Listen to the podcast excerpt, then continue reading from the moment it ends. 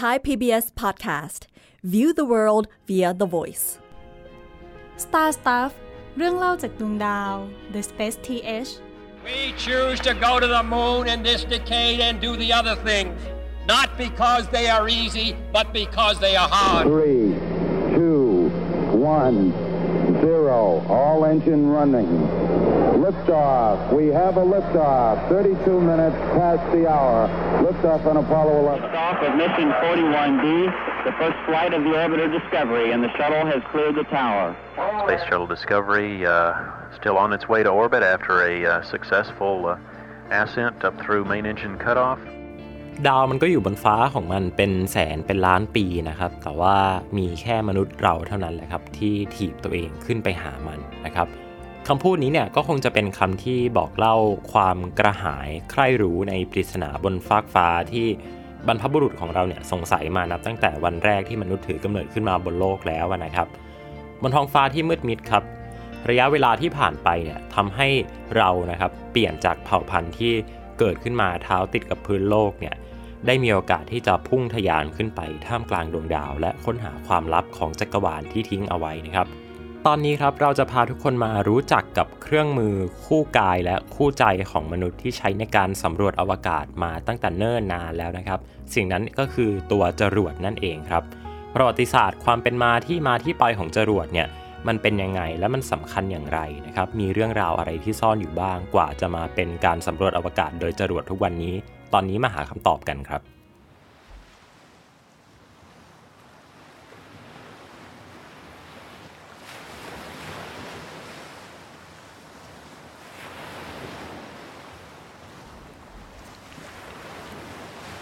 สวัสดีครับ ผมเติ้ลนัทนนท์ดวงสูงเนินครับ วันนี้รับหน้าที่ดำเนินรายการคนเดียวนะครับ อยู่กับคุณผู้ฟังได้เต็มที่เลยครับ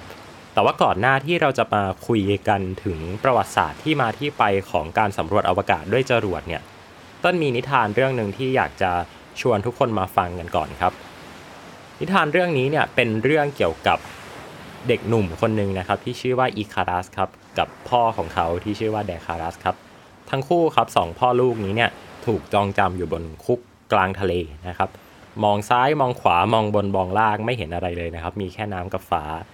แต่ว่าแน่นอนครับ พอถูกจองจำอยู่ที่คุกกลางทะเลเนี่ย ทั้งสองคนก็พยายามที่จะ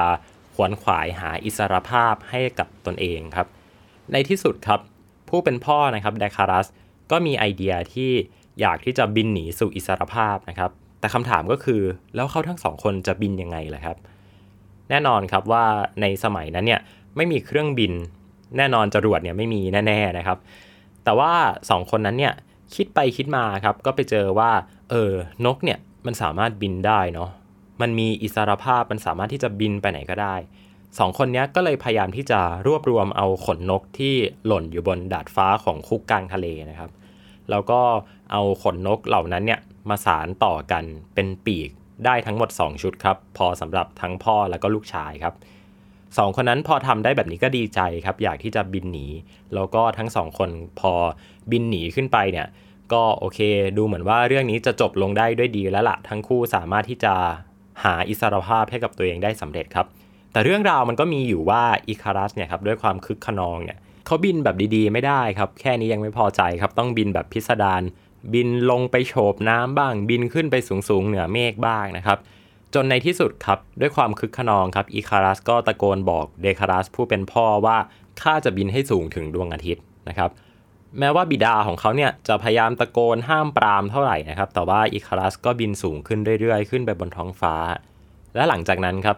แสงแดดอันร้อนแรงของดวงอาทิตย์ก็ทำให้วัสดุที่ใช้ในการยึดปีกเข้าด้วยกันเนี่ยค่อยๆ ละลายออก ขนนกก็ค่อยๆ ร่วงลงมาทีละนิดทีละนิด จนในที่สุดครับอิคารัสไม่มีปีกที่จะใช้พยุงตัวเขาเองอีกต่อไป แล้วก็ตกลงสู่มหาสมุทรเบื้องล่าง จมหายไปตลอดกาล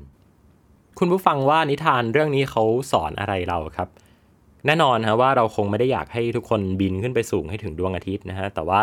เต้นเนี่ยรู้สึกว่าการที่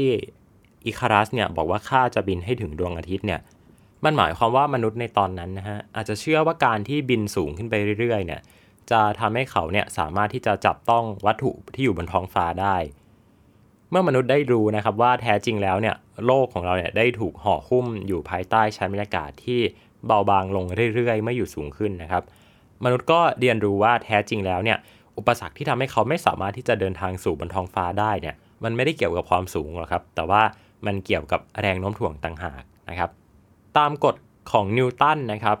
วัตถุต่างๆเนี่ยที่โคจรเนี่ยไม่ว่าจะเป็นดวงอาทิตย์ ดวงจันทร์ดาวต่างๆ ที่มีแรงดึงดูดซึ่งกันและกันเนี่ยมันเกิดเป็นระบบขึ้นมาครับ ระบบการโคจรของดาวแม่และดาวบริวาร เหมือนกับที่ดวงจันทร์โคจรรอบโลก แล้วโลกเองเนี่ยก็โคจรรอบดวงอาทิตย์อีกทีหนึ่งแล้วดวงอาทิตย์ของเราเนี่ยก็โคจรรอบจุดศูนย์กลางของดาราจักรทางช้างเผือกนะครับ ทั้งหมดนี้เนี่ย มันเกิดขึ้นเพราะว่าแรงโน้มถ่วงทั้งนั้นเลยนะครับ เป็นสาเหตุว่าทำไมดวงจันทร์ไม่หลุดหายไปไหน แล้วโลกก็ยังคงโคจรรอบดาวแม่อยู่ดวงอาทิตย์ทุกวันครับ พอรู้แบบนี้นะครับ หลายคนอาจจะบอกว่า โอ้โห ยากแล้วมนุษย์จะขึ้นไปสัมผัสกับดวงอาทิตย์ได้ยังไง เรื่องราวของอีคารัสเนี่ยกับการบินขึ้นไปบนท้องฟ้าสูงๆของเขาเนี่ยดูขัดกับหลักฟิสิกส์ขึ้นมาทันทีนะครับ แต่ว่าจริง ๆ แล้วนะครับ เต้นรู้สึกว่าการค้นพบแรงโน้มถ่วงนี่แหละครับที่จะทำให้เราเนี่ย สามารถทำให้การเดินทางออกจากโลกเนี่ยเป็นเรื่องที่ง่าย เพราะว่าอะไรครับ เพราะว่าพอเราไม่รู้หลักการการทำงานของฟิสิกส์การทำงานของธรรมชาติรอบตัวเราเนี่ย เราก็มักจะคาดเดากันไปต่างๆ นานา เราก็มักจะจินตนาการใช่ไหมครับ เหมือนกับที่ไอคารัสเนี่ยเขาจินตนาการว่าเขาสามารถที่จะบินขึ้นไปสูงๆ แล้วก็ไปสัมผัสกับผิวของดวงอาทิตย์ได้ แต่พอเรามีหลักฟิสิกส์เนี่ยเรามีเรื่องราวของ กฎแรงโน้มถ่วง เรามีเรื่องของกฎคาบการโคจรต่างๆเนี่ยทำให้มนุษย์เนี่ยเริ่มที่จะรู้สึกแล้วว่า ถ้าเราสามารถเอาชนะกฎเหล่านี้ได้เนี่ยหรือว่าเรามีเครื่องยนต์ เรามีวัตถุ เรามีแรงขับอะไรบางอย่างเนี่ยก็น่าจะทำให้เราสามารถที่จะหลุดพ้นจากแรงดึงดูดของโลกได้ครับ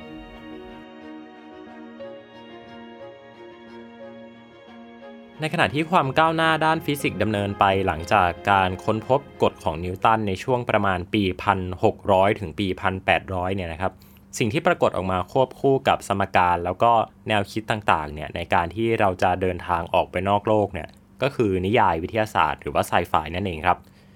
หนึ่งในนิยายที่โด่งดังมากในยุคนั้นนะครับ ก็คงจะเป็น From the Earth to the Moon โดย Jules Verne นะครับในปี 1865 ครับ Jules Verne เนี่ยเขาจินตนาการการเดินทางไปยังดวงจันทร์เนี่ยว่ามนุษย์เนี่ยจะต้องเข้าไปอยู่ในลูกกระสุนปืนใหญ่นะครับ แล้วก็การส่งมนุษย์ไปดวงจันทร์เนี่ยก็จะต้องใช้ปืนใหญ่ขนาดยักษ์เนี่ยยิงเอาลูกกระสุนที่บรรจุคนขึ้นไปบนดวงจันทร์ครับ อาจจะฟังดูเพอร์เจอร์ไร้สาระนะครับ แต่ว่าคุณผู้ฟังลองจินตนาการดูครับว่าการยิงปืนใหญ่ขึ้นไปบนดวงจันทร์เนี่ยถ้าอธิบายด้วยหลักการทางฟิสิกส์แล้วเนี่ยมันฟังดูเข้าท่ากว่าการบอกว่า มนุษย์เนี่ยจะใช้ปีกแล้วก็บินไปให้ถึงดวงอาทิตย์ของอิคารัสมหาศาลเลยนะครับ เพราะว่าจรวดเนี่ยนะครับแบบที่เราใช้กันอยู่ในปัจจุบันเนี่ยเวลาที่มันขึ้นไปเนี่ยมันก็ไม่ได้ขึ้นไปตรงๆ ใช่ไหมครับ มันจะขึ้นไปเป็นวิถีโค้ง แล้ววิถีโค้งนั้นเนี่ยมันก็คือวิถีโค้งของปืนใหญ่นั่นเองครับ ในหนังสือเรียนครับหลายคนอาจจะเคยเห็นการเอาปืนใหญ่เนี่ยมาใช้ในการอธิบายหลักการวงโคจรใช่ไหมครับ ดังนั้นเนี่ย พูดได้เลยว่านิยายของ Jules Verne เนี่ยที่คิดขึ้นมาในปี 1865 เนี่ยมันคือจุดเริ่มต้นของการพัฒนาฟิสิกส์แล้วก็จรวดในยุคใหม่ที่ใช้หลักการกฎของนิวตันเนี่ยในการส่งวัตถุต่างๆ ขึ้นไปบนอวกาศเลยก็ว่าได้นะครับ ทีเนี้ยต้นว่าหลายคนเริ่มสงสัยแล้วว่าไอ้หลักการของนิวตันที่เราพูดกันมาเนี่ยมันทำงานยังไงนะครับ จริงๆ เราลองนึกภาพง่าย ๆ ได้เลยครับว่าถ้าเกิดว่าเรามีลูกบอลอยู่ลูกหนึ่งนะครับ เต้นกำลังถือลูกบอลอยู่ลูกหนึ่งเต้นปล่อยลูกบอลลงนะครับ โดยที่ไม่ได้ออกแรงใด ๆ เลย ลูกบอลนั้นจะเดินทางไปที่ไหนครับ แน่นอนครับถูกต้องครับลงไปที่พื้นเนาะแต่ว่าถ้าต้นออกแรงเนี่ยไปทางด้านหน้าต้นมีเพื่อนอยู่ด้านหน้านะครับห่างออกไป 10 เมตรต้นต้องการที่จะปาลูกบอลลูกเดิมเนี่ยให้เพื่อนต้นออกแรงนิดหน่อย ใช้นิ้วดันนิดหน่อย ลูกบอลต้นจะไปตกอยู่ตรงไหนครับ อาจจะไม่ถึงเพื่อนใช่ไหมครับ อาจจะหล่นอยู่บริเวณตรงพื้นหน้าเราเนี่ยห่างออกไปเมตร 2 เมตรเท่านั้นเอง แต่ว่าลองนึกภาพอีกอย่างหนึ่งครับ ถ้าเกิดต้นต้องการที่จะเคลี้ยงลูกบอลให้เพื่อนที่อยู่ห่างออกไป 10 เมตรเนี่ยต้นต้องเคลี้ยงไปทางทิศไหนครับเคลี้ยงให้เพื่อนตรงๆเนี่ยไปตรงๆ 90 องศาเนี่ยน่าจะไม่ได้นะครับ น่าจะเกิดกรณีเหมือนเมื่อกี้นี้ว่าลูกบอลมันก็จะมาตกอยู่ตรงข้างหน้าต้นนี่แหละต้นจะใช้วิธีนี้ครับต้นจะง้างแขนไปข้างหลังครับ แล้วก็ ปาลูกบอลขึ้นไปบนฟ้าเล็กน้อยนะครับอาจจะทะแยงมุมสักประมาณ 45 องศา พอเป็นแบบนี้ครับลูกบอลเนี่ยมันจะเกิดวิถีโค้งใช่ไหมครับแทนที่มันจะขึ้นไปบนฟ้าตามทิศทางที่ต้นปาไปเนี่ยแรงโน้มถ่วงของโลกเนี่ยมันจะดึงเอาลูกบอลให้มีทิศทางลงมาที่พื้น แล้วถ้าต้นปาด้วยแรงที่มากพอนะครับเพื่อนต้นที่อยู่ 10 เมตรเนี่ยก็อาจจะสามารถรับลูกบอลนั้นได้ ในขณะเดียวกันครับถ้าต้นออกแรงมากขึ้น หรือว่าต้นมีทิศทางการปาที่เปลี่ยนไปเนี่ย ต้นก็สามารถที่จะกำหนดทิศทางของลูกบอลเนี่ยให้มันมาตกใกล้ตัวต้นมากขึ้น หรือว่าไกลตัวต้นมากขึ้น อาจจะเลยตัวเพื่อนต้นไปเลยก็ได้ใช่ไหมครับ หลักการนี้ใช้ในการอธิบายเรื่องของการส่งจรวดไปบนอวกาศเหมือนกันครับ ถ้าเราไปดูภาพนะครับ เราจะพบว่าเวลาที่จรวดมันบินขึ้นเนี่ย มันจะใช้หลักการการบินขึ้นแบบวิถีโค้งนะครับ ถามว่าทำไมต้องวิถีโค้ง ก็เพราะว่าจรวดที่ว่านั่นนะมันก็คือลูกบอลเหมือนกันครับ เวลาที่เราต้องการที่จะส่งยานอวกาศ หรือว่าวัตถุใดๆเนี่ยขึ้นไปโคจรอยู่บนท้องฟ้าเนี่ยหลักการของมันง่าย ๆครับ คือเราพามันบินขึ้นไป แล้วก็ให้จุดตกของมันเนี่ยมันเลยจากเส้นขอบฟ้าของโลกออกไปนะครับ พอมันเลยออกจากขอบของเส้นขอบฟ้าโลกลงไปเนี่ย มันก็จะคงสถานะอยู่อย่างนั้นแหละครับ เหมือนกับว่ามันไม่มีพื้นที่จะให้มันตกกลับสู่นะครับ แต่แน่นอนว่าการที่จะส่งจรวดแบบนั้นได้เนี่ยมันต้องอาศัยแรงมหาศาลครับ แล้วก็สิ่งนี้นี่แหละครับคุณผู้ฟังการสร้างแรงมหาศาลที่มากพอที่จะทำให้วัตถุเนี่ยมันลอยไปไกลเกินเส้นขอบฟ้า แล้วก็กลับมาวนที่เดิมเป็นแบบนี้ไปเรื่อยๆเนี่ยนะฮะมันยังไม่มีเทคโนโลยีไหนในสมัยนั้นเนี่ยที่สามารถที่จะให้แรงมหาศาลขนาดนี้ได้ และนี่เองก็เป็นความท้าทายของมนุษย์ในยุคถัดไปที่เราจะมาพูดถึงกันครับ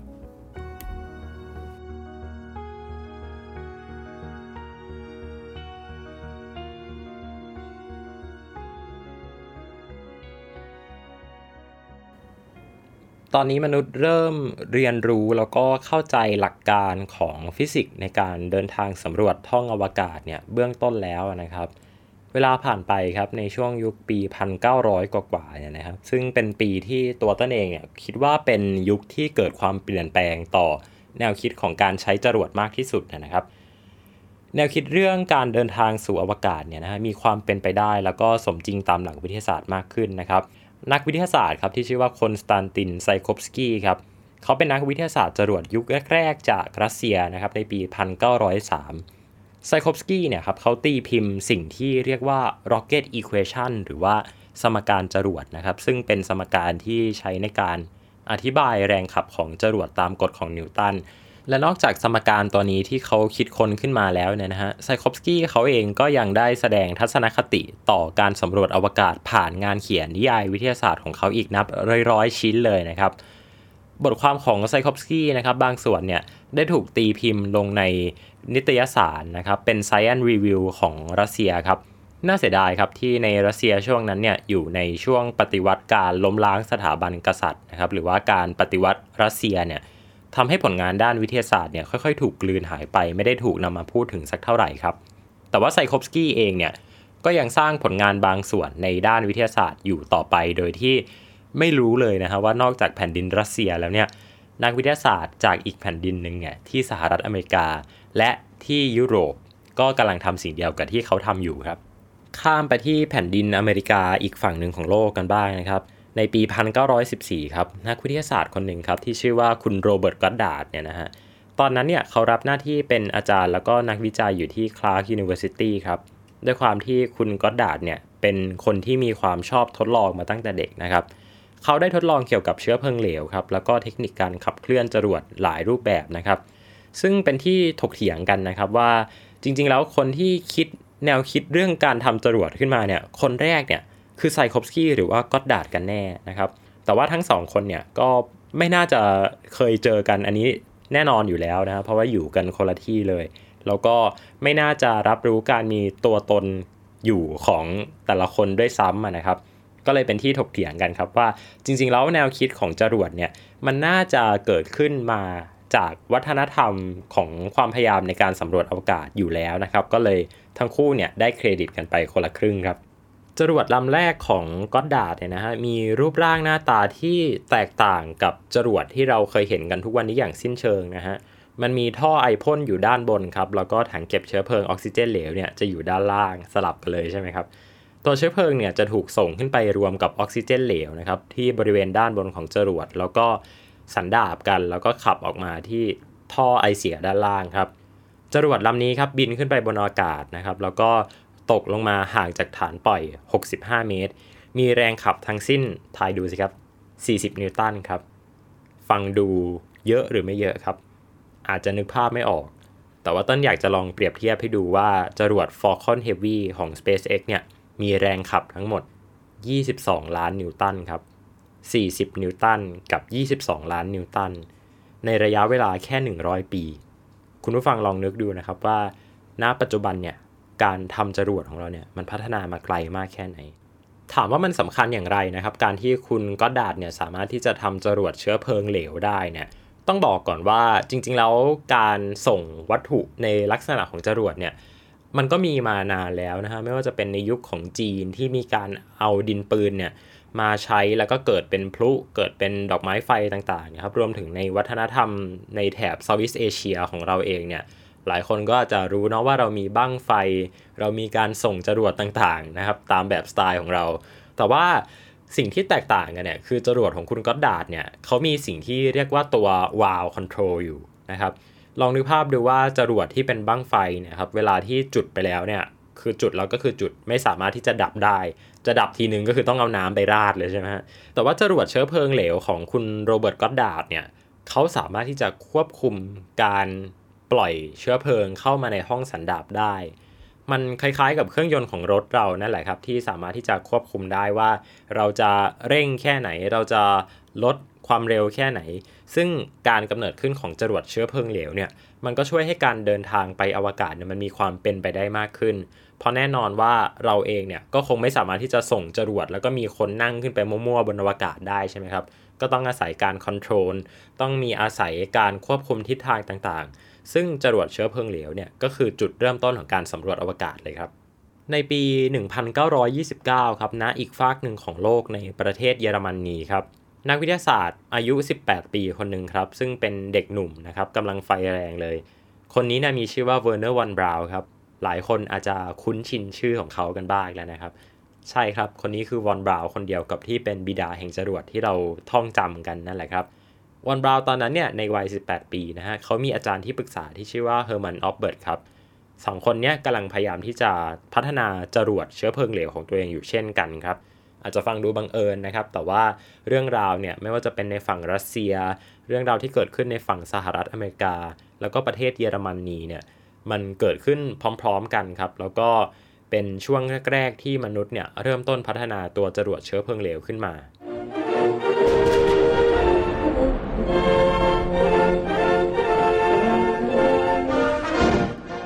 สงครามโลกครั้งที่ 2 ครับ เริ่มประทุขึ้นในฝั่งยุโรปครับ ตอนนั้นมีการเกณฑ์เอานักวิทยาศาสตร์ แล้วก็วิศวกรต่างๆ เข้ามาทำอาวุธเพื่อที่จะใช้ในการโจมตี แล้วก็บุกเข้ายึดเมืองต่างๆ ในยุโรปของกองทัพนาซีนะครับ ในช่วงสงครามครับทั้งเฮอร์มัน โอเบิร์ธแล้วก็เวอร์เนอร์วอนบราวน์เนี่ยก็ได้รับหน้าที่ให้ทำวิจัยเกี่ยวกับจรวดครับ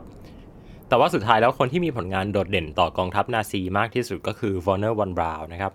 เวอร์เนอร์วอนบราวน์เนี่ยเขาเข้าร่วมกับพรรคนาซีตั้งแต่ปี 1937 ครับ ผลงานของเขาก็เป็นที่ชื่นชอบของฮิตเลอร์อย่างมากนะครับบราวน์ใช้ผลงานวิชาการของโรเบิร์ตก็อดดาร์ดเนี่ยนะฮะมาสร้างเป็นจรวดที่ชื่อว่า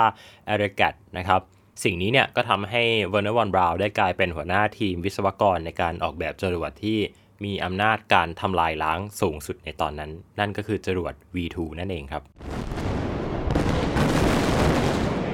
จรวด V2 ของเยอรมนีเนี่ยนะฮะถูกนำมาใช้งานครั้งแรกในปี 1944 ครับ พวกนาซีเนี่ยนะฮะยิงจรวด V2 ถล่มกรุงลอนดอน กรุงปารีส แล้วก็สร้างความเสียหายเป็นวงกว้างครับ มีผู้คนล้มตายมากกว่า 2,700 คน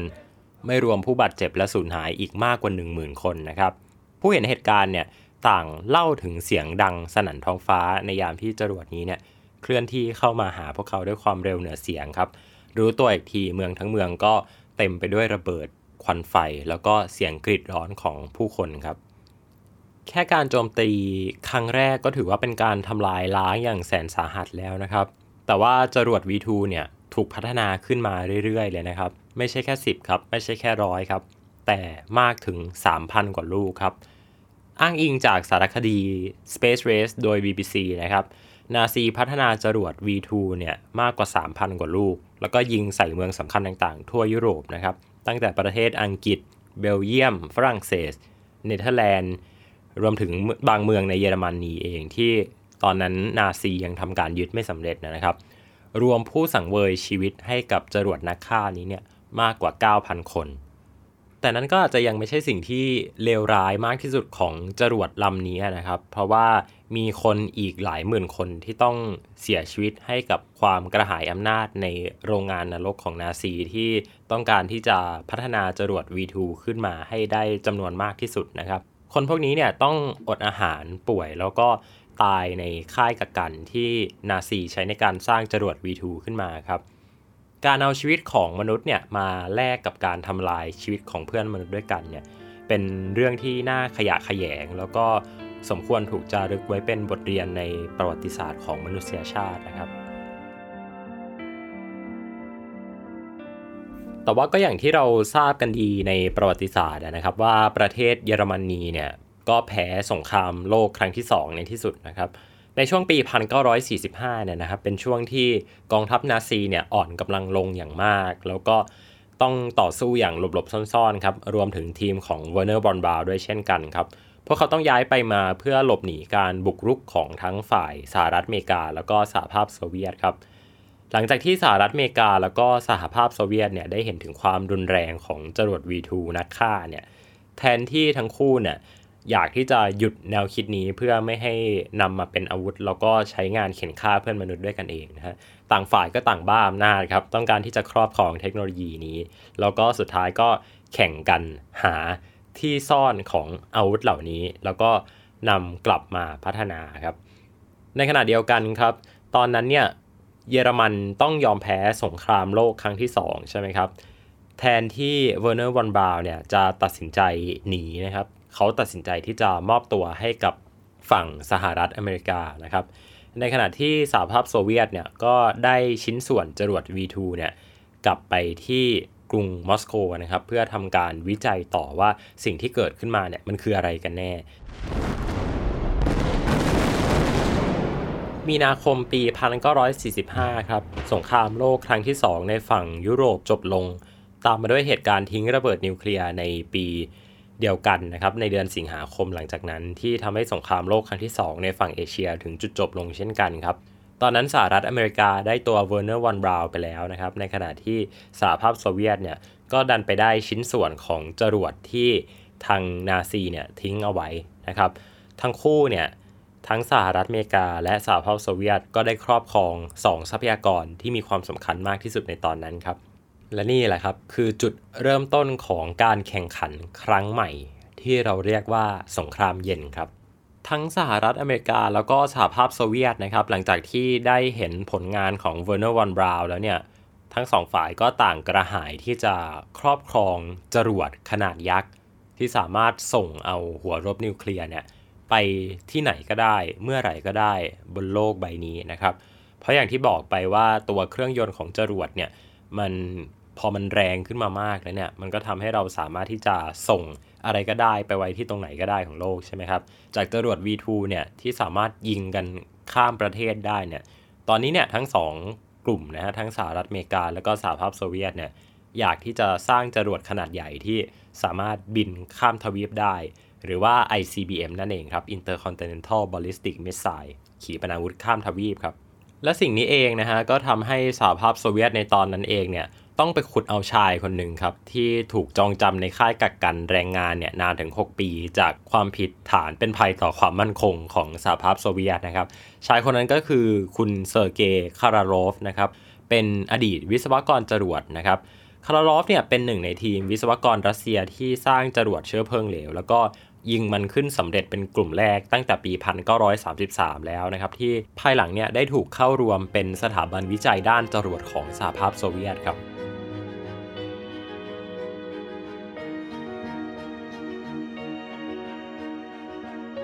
ต้นอยากให้ทุกคนเนี่ยจำชื่อ 2 ชื่อนี้ไว้ให้แม่นเลยนะฮะเพราะว่าเดี๋ยวหลังจากนี้เนี่ยเราจะพูดถึงเขา 2 คนนี้เยอะมากๆครับ คนแรกก็คือคุณเซอร์เกย์คาราโลฟนะครับ คนนี้เนี่ยเป็นคนที่ ถูกนำกลับมาจากคุกนะฮะโดยสหภาพโซเวียตเนี่ยเมื่อก่อนเขาเป็นนักวิจัยด้านจรวด แต่ว่าทำอะไรบางอย่างเนี่ยก็เลยถูกส่งไปเข้าคุกครับ พอสักพักหนึ่งก็พอมีคำสั่งจากเบื้องบนนะฮะก็ถูกนำออกมา แล้วก็อีกคนนะครับที่เราพูดถึงกันเมื่อกี้นี้คนที่ย้ายค่ายนั่นแหละครับ ก็คือคุณเวอร์เนอร์วอนบราวน์นะครับที่ตอนแรกเขาเป็นวิศวกรจรวดให้กับฝั่งนาซีในเยอรมัน แต่ว่าพอแพ้สงครามโลกครั้งที่2เนี่ยคุณวอนบราวน์เนี่ยก็ สมยอมต่อฝั่งสหรัฐอเมริกา แล้วก็เดินทางมาที่อเมริกาเพื่อที่จะพัฒนาจรวดร่วมกับวิศวกรสหรัฐครับ และนี่เองนะฮะก็คือจุดเริ่มต้นของการพัฒนาจรวดในยุคใหม่นะครับ อย่างตอนนี้เนี่ยที่เราคุยกันไปเนี่ยเราก็คุยกันไปตั้งแต่ความพยายามของมนุษย์ในการที่จะเดินทางออกไปนอกโลกนะครับ ตั้งแต่ที่อีคารัสเนี่ยพูดถึงว่าข้าจะบินให้ถึงดวงอาทิตย์นะครับ ผ่านมาเรื่อยๆ จนนักวิทยาศาสตร์นักฟิสิกส์เนี่ยได้ค้นพบกฎแรงดึงดูดของโลก แล้วก็สามารถที่จะใช้ฟิสิกส์เนี่ยในการอธิบายการเคลื่อนที่ของวัตถุท้องฟ้า ไล่มาตั้งแต่การค้นพบดาวต่างๆ การค้นพบแรงโน้มถ่วง การที่กาลิเลโอส่องกล้องไป แล้วก็พบว่าดาวโลกของเราเนี่ยโคจรรอบดวงอาทิตย์นะครับแล้วก็ไม่ได้เป็นศูนย์กลางของจักรวาล แล้วก็ ดาวต่างๆ วัตถุบนท้องฟ้าต่างเคลื่อนที่อย่างมีแบบแผนครับ สิ่งนี้เองแทนที่จะทำให้มนุษย์รู้สึกว่าการเดินทางข้ามดวงดาวเนี่ยมันเป็นเรื่องที่ยากลำบาก แต่ว่าการที่เรารับรู้ถึงความเป็นจริงนี่แหละครับ ที่ทำให้การเดินทางของเราเนี่ยมันเริ่มต้นขึ้นมา หลังจากนั้นเวลาผ่านเลยไปนานแสนนานครับมนุษย์ก็สามารถที่จะสร้างจรวดเชื้อเพลิงเหลวได้สำเร็จในช่วงประมาณปี 1900 กว่าๆนะครับ แต่ว่าอิทธิพลจากสงครามโลกทั้งครั้งที่ 1 และก็ครั้งที่2เนี่ยทำให้ความรู้ทางด้านวิทยาศาสตร์เนี่ยมันถูกแปลเปลี่ยนมาเป็นเครื่องมือที่มนุษย์ใช้ในการเข็นฆ่ากันเองครับ แต่ว่าความดุดันของสงครามเนี่ยก็ยังไม่จบสิ้นลงหลังจากที่สงครามโลกครั้งที่ 2 ได้จบสิ้นนะครับ เพราะว่าทั้งทางฝั่งสหภาพโซเวียต แล้วก็สหรัฐอเมริกาเนี่ยพอได้ครอบครองเทคโนโลยีจรวดเนี่ย ต่างฝ่ายแทนที่จะนึกภาพว่าจะไปสำรวจอวกาศกันจะเดินทางข้ามดาวเนี่ยทั้งสองฝ่ายก็ยังคิดถึงเรื่องของขีปนาวุธข้ามทวีป แล้วก็ยังคงนำตัววิศวกรจรวดทั้งสองฝั่งนะครับ มาพัฒนาขีปนาวุธกันอยู่ครับ เรื่องราวไม่ได้จบเพียงแค่นี้แน่นอนนะครับ เพราะว่าอย่างที่เราเห็นกันในปัจจุบันว่าการพัฒนาเทคโนโลยีการสำรวจอวกาศเนี่ยมันก็เป็นไปในทางเพื่อสันติมากขึ้น แล้วปัจจัยอะไรที่ทำให้มนุษย์คนแรกได้ขึ้นสู่วงโคจร ปัจจัยอะไรที่ทำให้มนุษย์เดินทางไปสู่ดวงจันทร์ ปัจจัยอะไรที่มันทำให้เกิดสถานีอวกาศนานาชาติ คงต้องติดตามฟังกันต่อไปใน episode ย่อยประวัติศาสตร์จรวดของ Star Stuff เรื่องเล่าจากดวงดาวโดย Space TH ครับ วันนี้หมดเวลาแล้ว เติ้ลณัฐนนท์ดวงสูงเนิน ต้องขอลาคุณผู้ฟังทุกคนไปก่อน สวัสดีครับ Star Stuff เรื่องเล่าจากดวงดาว The Space TH